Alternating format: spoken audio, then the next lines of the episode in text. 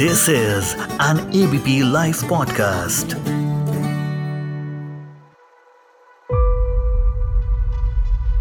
मशगूल थे सब अपनी ज़िंदगी में। जरा सी धरती क्या हिली, सबको ऊपर वाला याद आ गया। कुछ ऐसी ही फीलिंग थी कल रात? दो बज रहे थे। जब खिड़की के शीशे की खड़खड़ आवाज़ और हिलते हुए बिस्तर की वजह से मेरी नींद खुली। एक सेकंड के लिए तो लगा मुझे कि सपना तो नहीं देख रही हूँ। फिर पड़ोसियों के घरों से बाहर निकलने की आवाज़ जब आई, तब घबरा के उठी। इंटरलॉक तो खुल भी नहीं पा रहा था कि नीचे उतर के खुले मैदान में चली जाऊँ, पर थैंक गॉड रुक गया भूकंप। मगर कल रात आए इस भूकंप ने नेपाल में छह लोगों की जान ली। ये भूकंप से मचने वाली तबाही को आखिर रोका कैसे जा सकता है? क्या हमें भूकंप के आने का भी पहले से पता लग सकता है? क्या होता क्या है ये भूकंप? और आजकल इतना ज़्यादा क्यों आ रहा है? सीधी सी बात कि मल्टी स्टोरी बिल्डिंग में रह रहे हम लोग कैसे अपनी जान बचाएँ इस भूकंप से? चलिए बात करते हैं इसके बारे में। डॉक्टर सुमेर चोपड़ा से। आपको बता दूँ कि doctor Sumer Chopra director general हैं institute of seismological research Gandhinagar, Gujarat में। एंड हेलो मैं मानसी हूँ आपके साथ एबीपी लाइव पॉडकास्ट पर लेकर एफआईआई जिन्होंने बचपन में ज्योग्राफी की क्लास को ना बोरिंग समझ के मिस कर दिया प्लीज़ डॉक्टर सुमेर, चाहूँगी कि आप उनको ज़रूर बताएँ कि ये भूकंप आखिर खोता क्या है। हम लोग इसे आज भी एक्ट ऑफ़ गॉड मानते हैं। ऊपर वाले का गुस्सा, उनका कहर बरस रहा है, ये समझते हैं। साइंटिफिकली अर्थक्वेक क्या है?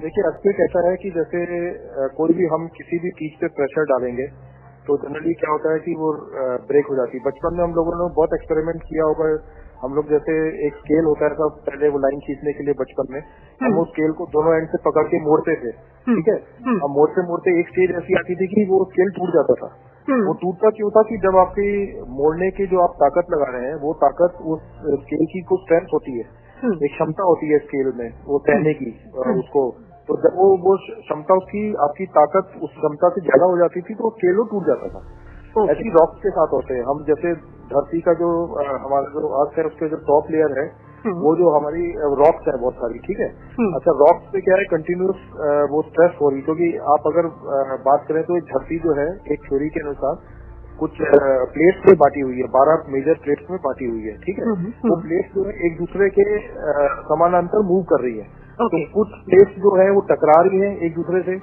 कुछ प्लेट्स जो है वो एक दूसरे से दूर जा रही है। कुछ प्लेट्स जो है वो एक दूसरे से घर्षण कर रही है सामने खिसक रही है हम्म। तो अभी हम जैसे इंडिया की बात करें तो इंडिया का जो हिमालय बेल्ट है हम्म। वो मतलब एक तरफ़ उसके जो है इंडियन प्लेट है और एक तरफ़ हम उसको यूरेशियन प्लेट कहते हैं चाइना का जो भाग है चाइना तिब्बत हाँ, हाँ। उसको हम यूरेशियन प्लेट कहते हैं तो हम्म। ये दोनों प्लेटें आपस में टकरा रही हैं तो ये टकराने से क्या होता है कि रॉक्स के ऊपर कंटिन्यूसली प्रेशर पड़ रहा है हम्म। तो वो जब भी प्रेशर जो होता है वो रॉक्स की क्षमता से जब भी ज़्यादा हो जाएगा तो रॉक्स ब्रेक करती है।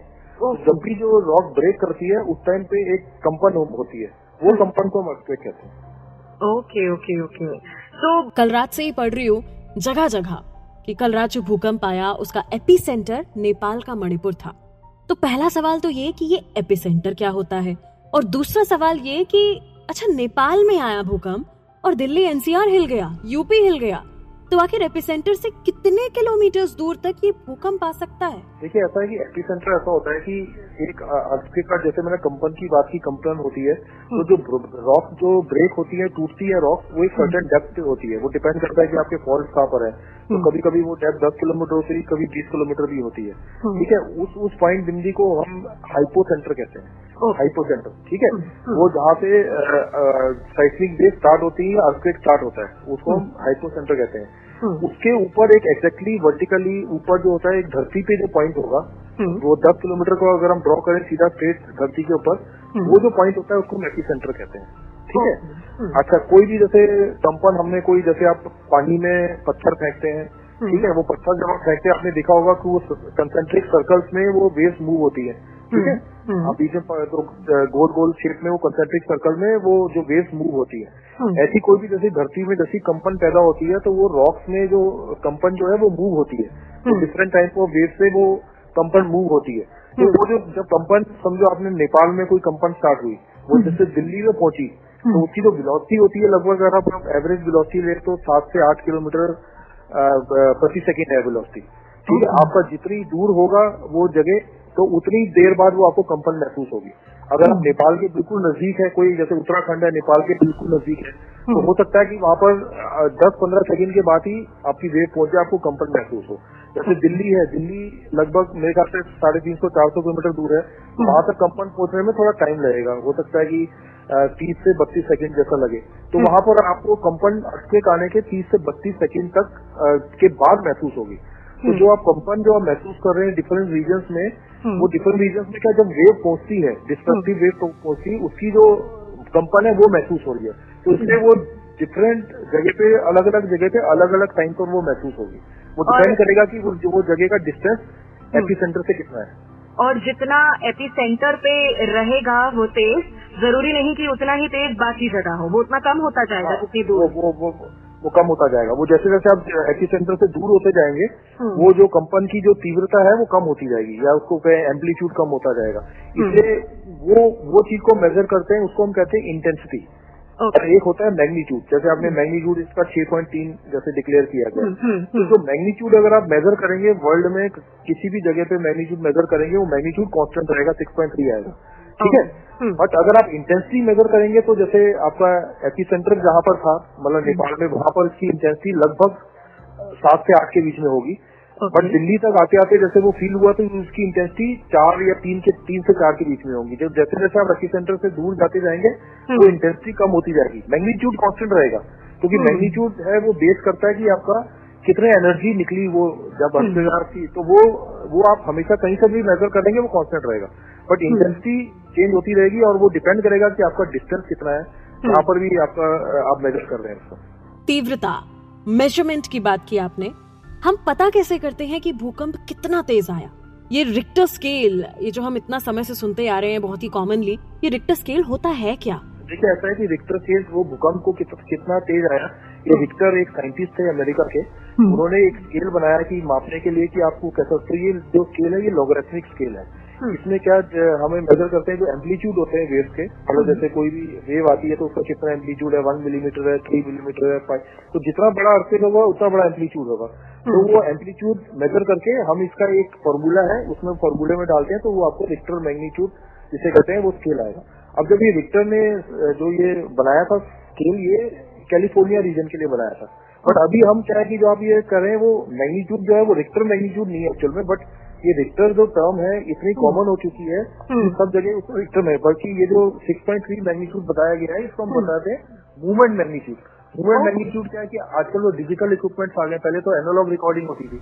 हाँ। तो डिजिटल जितना रिकॉर्ड आते हैं उसमें ये पूरा जो रिकॉर्डिंग होता है वेव्स का वो पूरा डिजिटल फॉर्मेट में होता है। तो डिजिटल में जितना मेजर करके हम टोटल एनर्जी निकालते हैं कि उस मतलब कि उस जगह पे जितना भी अर्थ आया था वहाँ पे डिस्प्लेसमेंट कितना हुआ। तो वो चीज़ हम एरिया और डिस्प्लेसमेंट इफ़ेक्ट डालेंगे तो उसकी वजह से मूवमेंट मैग्नीट्यूड आएगा। अच्छा जो रिक्टर मैग्नीट्यूड वो देखा गया था कि वो जनरली साढ़े छह सात के ऊपर वो सेचुरेट होता था। मतलब उसके ऊपर आप कितना भी एम्पलीट्यूड मेजर करो वो आपका जो है वो छह साढ़े छह ही आएगा। बट ये मूवमेंट मैग्नीट्यूड है ये सेचुरेट नहीं होता। तो जितने भी बड़े अर्थ जनरली आते हैं उसका मूवमेंट मैग्नीट्यूड निकालते हैं। ओके ओके ओके अच्छा जैसे बारिश हो साइक्लोन हो इनका प्रिडिक्शन तो लगाया जा सकता है। लोगों को बता दिया जाता है कि आप ये जगह खाली कर दीजिए, यहाँ साइक्लोन आने वाला है या बहुत ज़्यादा बाढ़ आने के चांसेस हैं। क्या भूकंप की भविष्यवाणी भी की जा सकती है?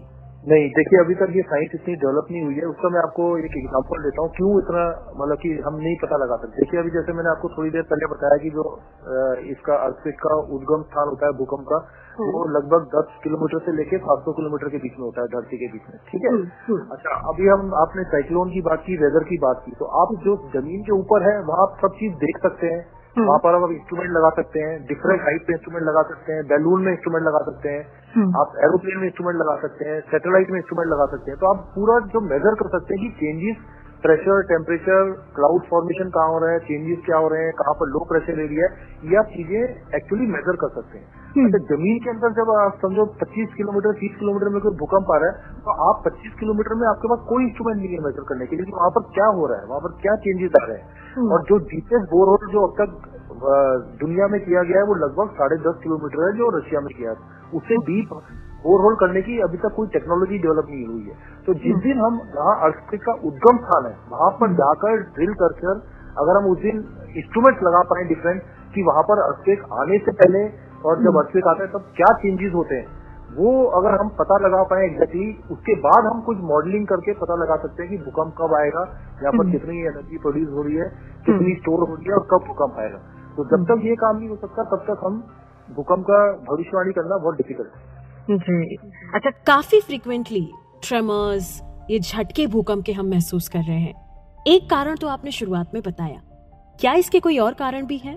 नहीं देखिए इसका एक रीजन मैं बताता हूँ। हम आजकल क्यों इतना हम सुन रहे हैं कि भूकंप आ रहे हैं? हमारी जो मापने की क्षमता है वो बढ़ गई है ठीक है? आज से लगभग अगर हम 10 से 15 साल पहले की बात करें तो हमारे पूरे इंडिया में स्टेशन हुआ करते थे साठ से सत्तर स्टेशन धरती का मापने के। तो उससे क्या होता था कि हम जितने भी छोटे छोटे भूकंप है दो से तीन मैग्नीट्यूड के वो मिस करते थे। क्योंकि हमारे पास वहाँ स्टेशन भी नहीं होता था मैं अभी आप पिछले दस साल में इतनी तरक्की हुई है कि हमने बहुत स्टेशन लगाए हैं। तो अभी हमारे पास जो नेशनल नेटवर्क है जो पृथ्वी विज्ञान मंत्रालय को ऑपरेट करता है उसमें लगभग हमारे पास डेढ़ सौ स्टेशन हो गए हैं पूरे इंडिया में। तो हमने कोने कोने में इंडिया के स्टेशन लगाए हैं। इससे क्या होता है कि आपके पास छोटा सा भी भूकंप आता है तो वो मेजर होता है और वो फील होता है और वो मीडिया में चला जाता है। और दूसरा उसका कारण ये है कि पिछले आठ दस साल में कुछ दो तीन ऐसे बड़े बड़े भूकंप आए हैं कि पब्लिक में उसकी जागरूकता काफ़ी बढ़ गई है। क्योंकि कि, कि मतलब कि भूकंप क्या होता है क्यों आता है क्या होता है मीडिया में भी और सोशल मीडिया में भी इतना ये रन होता है। अब आदमी को जानकारी भी काफ़ी मिल रही है। तो इसलिए अभी हम लोग भी बहुत एक्टिव हो रहे हैं कि छोटा सा भी भूकंप आता है तो हम एकदम से अटेंटिव हो जाते हैं। तो ये कारण है भूकंप जितने पहले आते थे लगभग उनकी फ्रिक्वेंसी आज भी उतनी है। अब सिर्फ़ फ़र्क ये पड़ा है कि हमारे मापने के यंत्र और उनके नंबर ऑफ़ यंत्र जो है वो क्षमता हमारी बढ़ गई है। हमारे इंस्ट्रूमेंट इतने सेंसिटिव हो गए हैं कि वो छोटे से छोटे भूकंप को भी माप सकते हैं। ये उसका मेजर कारण है। बिल्कुल। आजकल ना बिल्डिंग्स को अर्थक्वेक रेजिस्टेंट भूकंप रोधी बनाया जाता है। इसका मतलब क्या होता है? क्या वो बिल्डिंग भूकंप आने पे गिरेगी नहीं टूटेगी नहीं? देखिए ऐसा कि एक कई बार आपने टर्म देखी होगी बिल्डर्स कई कई टाइम पे यूज़ करते हैं टर्म अर्थक्वेक प्रूफ ये ये बिल्डिंग हम बना रहे हैं ये अपार्टमेंट बना रहे हैं ये अर्थक्वेक प्रूफ है। देखिए अर्थक्वेक प्रूफ कोई भी स्ट्रक्चर नहीं हो सकता। और अगर आप स्ट्रक्चर अर्थक्वेक प्रूफ बनाएँगे तो उसकी कॉस्ट इतनी होगी कि आप वो वो बनाना आपको बहुत महँगा पड़ेगा। लेकिन हम अर्थक्वेक रेजिस्टेंस स्ट्रक्चर बना सकते हैं। रेजिस्टेंस स्ट्रक्चर का क्या मतलब होता है कि अर्थक्वेक कोई भी बड़ा भूकंप आएगा तो वो स्ट्रक्चर कोलैप्स नहीं होगा। हो सकता है कि इसमें कुछ डैमेजेस हो जैसे बिल्डिंग जैसे दीवारें क्रैक हो गई या कुछ आपके विंडोज़ क्रैक हो गई बट वो स्ट्रक्चर गिरेगा नहीं मतलब कोलैप्स नहीं होगा वो वो स्ट्रक्चर तो वो वैसे अगर हम कुछ चीज़ें बनाते हैं तो उसको हम जिसे अर्थक्विक रेजिस्टेंस स्ट्रक्चर कहते हैं अर्थक्विक प्रूफ ही बनाते। हैं तो अर्थक्विक रेजिस्टेंस स्ट्रक्चर आपने जैसे पुराने टेम्पल्स कई देखे होंगे। आपने पुराने स्ट्रक्चर जो कई इधर बनते हैं पुराने सौ डेढ़ सौ साल पहले वहाँ पर तो उस टाइम पे ऐसे टेक्नोलॉजी थी कि आपने देखा होगा कि बीच बीच में वो लोग लकड़ी इस्तेमाल करते थे। अब जैसे लकड़ी का अगर कोई जैसे आप नॉर्थ ईस्ट में जाए नॉर्थ ईस्ट में अगर आप देखें तो वहाँ जो ट्रेडिशनल हाउसेज हैं वो लकड़ी के हैं। लकड़ी के क्यों है? लकड़ी और बैम्बू के। क्योंकि लकड़ी क्या है कि वो पूरे शॉक को एब्जॉर्ब करती है और वो ट्रांसफ़र नहीं करती है। वो स्ट्रक्चर कभी कोलैप्स नहीं करेगा। अगर आप कहीं और जगह जैसे कच्छ में जाए कच्छ में अगर आप पुराने ये स्ट्रक्चर गुजरात में देखे तो वो जहाँ पर भूकंप आते थे वहाँ पर राउंड टाइप के वो लोग बनाते थे झोंपड़ियाँ। राउंड टाइप के इसलिए बनाते हैं क्योंकि राउंड जो स्ट्रक्चर होता है वो सबसे स्टेबल होता है। वो कभी कोलैप्स नहीं करेगा।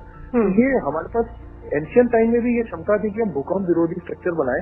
तो अगर हम स्ट्रक्चर डिज़ाइन में कुछ ऐसे एलिमेंट्स रखें, जिससे, जिसे कहते हैं वो एनर्जी को अब्जॉर्ब करे और एनर्जी को ट्रांसफ़र नहीं करे तो वो, जिसे कहते हैं अर्थक्वेक रेजिस्टेंस स्ट्रक्चर हम बना सकते हैं। बिल्कुल। अच्छा अगर कोई बहुत ऊपर के फ्लोर पे हो, जैसे कल रात की सिचुएशन थी हम सबकी करीब दो बजे भूकंप आया रात में। कुछ लोग तो सोते ही रह गए, उनको तो पता ही नहीं। कुछ मेरे जैसे, जो उठे बेचारे इंटरलॉक खोलने की कोशिश कर रहे थे, पर बाहर ही नहीं निकल पाए। तो ऐसे में पहले तो ये बताएँ कि ऊपर के फ्लोर्स में रह रहे लोग आखिर अपना बचाव कैसे करें जब भी कभी भूकंप आए अच्छा देखिए ऐसा अगर आप मल्टी स्टोरी बिल्डिंग में रहते हैं और आपके ऊपर से नीचे आने के लिए आपके पास टाइम नहीं है हम्म। या कुछ जो भी कुछ करिए तो सबसे पहले जब भी आप भूकंप को फील करें कभी भी लिफ्ट का इस्तेमाल कभी मत करें ठीक है हम्म। अगर आपको उतरना है चाहे आप दो माले की बिल्डिंग है थ्री स्टोर की बिल्डिंग है बट हमेशा उतरने के लिए सीढ़ियाँ इस्तेमाल करें ड्यूरिंग भूकंप भूकंप जब भी आ रहा है तो आप सीढ़ियों का इस्तेमाल करें लिफ्ट का इस्तेमाल बिल्कुल मत करें क्योंकि लिफ्ट कभी भी बंद हो सकती है दूसरा ये है कि जैसे कई फ्लैट्स में आपने देखा होगा बालकनी है ठीक है बालकनी में कभी भी भूकंप आ रहा है बालकनी में कभी खड़े नहीं होना चाहिए क्योंकि बालकनी को हम एक कहते हैं हैंगिंग स्ट्रक्चर हैंगिंग स्ट्रक्चर क्या होता है कि जब भी कोई बड़ा भूकंप आएगा तो जिसमें भी हैंगिंग स्ट्रक्चर होते हैं हम्म। जिसमें कोई सपोर्ट नहीं होता जैसे बालकनी में आपने देखा होगा वो प्रोटेक्टेड स्ट्रक्चर होता है उसमें कोई नीचे सपोर्ट नहीं होता तो उससे हम्म। गिरने के चांसेस ज़्यादा होते हैं। अच्छा आप अगर छत के नीचे खड़े हैं तो आपको छत गिरने के चांसेस बहुत होते हैं तो हम्म। हमेशा कभी कभी कोने में चले जाना चाहिए जैसे आपको जो पिलर्स है हम्म। पिलर्स के कोने में जाके खड़े हो जाइए तो कोने से जनरली डैमेज कम होता है हम्म। और अगर आपके पास कोई बड़ा टेबल है डाइनिंग टेबल है या बेड है तो हम उसके नीचे जाके बैठ जाए तो अगर हम्म। कुछ ऊपर से फॉल करेगा तो आपको कम से कम वो बचाव हो जाएगा तो ये दो तीन चीज़ें को अगर आप ध्यान रखेंगे हम्म। तो आपको जिसे कहते हैं नुकसान होने की कम संभावना है बिल्कुल और इसी तरह आखिरी सवाल पे भी आना चाहूँगी अपने हर शख्स को किन बचाव के तरीकों को अपनाना चाहिए अगर भूकंप आता है तो? हम भूकंप से मचने वाली तबाही को कैसे रोक सकते हैं? देखिए तबाही को रोकने के लिए सबसे पहला तो ये है कि हम कोई भी हम मकान बनाते हैं तो उसमें भूकंप विरोधी चीज़ें होनी चाहिए जो वो चीज़ों को एब्जॉर्ब कराते हैं। जैसे हम जो कॉलम और बीम को हम जैसे कॉलम और बीम का बनाए री इन्फोर्स कंक्रीट का बिल्डिंग बनाए अगर भूकंप के एरिया में है। और जनरली जो लोग करते हैं कि जैसे आप जो, जो भी उसमें एंकर्स यूज़ कर रहे हैं, वो एंकर्स का एंगल सही हो। कुछ ऐसी छोटी छोटी चीज़ें हैं जिसमें हम अगर उसको करें और हमारा जो, और कोई भी स्ट्रक्चर बनाए, उसका अनइवन हाइट नहीं होनी चाहिए। जैसे ऐसा नहीं कि आपने जैसे कोई भी स्ट्रक्चर अगर सर्कुलर होगा तो सबसे सेफ़ है, बट सर्कुलर बनाना थोड़ा मुश्किल है। तो अगर आप रेक्टेंगुलर बना रहे हैं स्क्वायर स्ट्रक्चर बना रहे हैं घर तो हमेशा ध्यान रखें कि अनइवन हाइट ना हो। अनइवन हाइट का मतलब ये है कि जैसे आपने मतलब कि एक कमरा एक फ्लोर में रखा है फिर दूसरे कमरे में दो फ्लोर की बिल्डिंग बनाई है उसके साथ ही तीसरे तीन फ्लोर की बिल्डिंग बनाई है। इससे क्या होता है कि जो अलग अलग हाइट की चीज़ें हैं वो अलग अलग फ्रिक्वेंसी से वाइब्रेट होती है। आपकी सेम लोकेशन पे होंगी बट उनका फ्रिक्वेंसी नेचुरल फ्रिक्वेंसी अलग होगी। तो हो सकता है कि कोई ऐसे इनकमिंग वेव हो जिसमें उसका उसका पीरियड और आपकी बिल्डिंग का पीरियड मैच कर जाए तो वो रेजोनेंस से क्या बिल्डिंग होने के चांसेस डैमेज हो गए तो हमेशा अनइवन हाइट्स नहीं होनी चाहिए बिल्डिंग में। समानांतर हाइट होनी चाहिए। हैंगिंग स्ट्रक्चर जैसे बालकनी जो भी है उसका सपोर्ट होना चाहिए। तो, तो उससे आपको नुकसान होने की संभावना कम है। तो अगर ये दो तीन बातों का ध्यान रखेंगे तो नुकसान होने के चांसेस बहुत कम है। थैंक यू सो मच आपका बहुत बहुत शुक्रिया डॉक्टर सुमेर चोपड़ा हमारे साथ जुड़ने के लिए एबीपी लाइव पॉडकास्ट पर। मैं बिल्कुल भी ये नहीं कहूँगी कि अगली बार भूकंप आए तो आप ये करें या वो करें इसे फॉलो करें जो मैंने अभी ऊपर बताया। मैंने तो बस एक ही बात सुनी है कि जैसा बोलो ना, वैसा हो जाता है। तो मैं तो यही कहूँगी कि भूकंप आए ही ना। आज के एफ़ में इतना ही। मिलूँगी कल एक नए टॉपिक के साथ, सिर्फ़ एबीपी लाइव पॉडकास्ट पर। इस ऑडियो को प्रोड्यूस किया है ललित ने। मैं मानसी हूँ आपके साथ।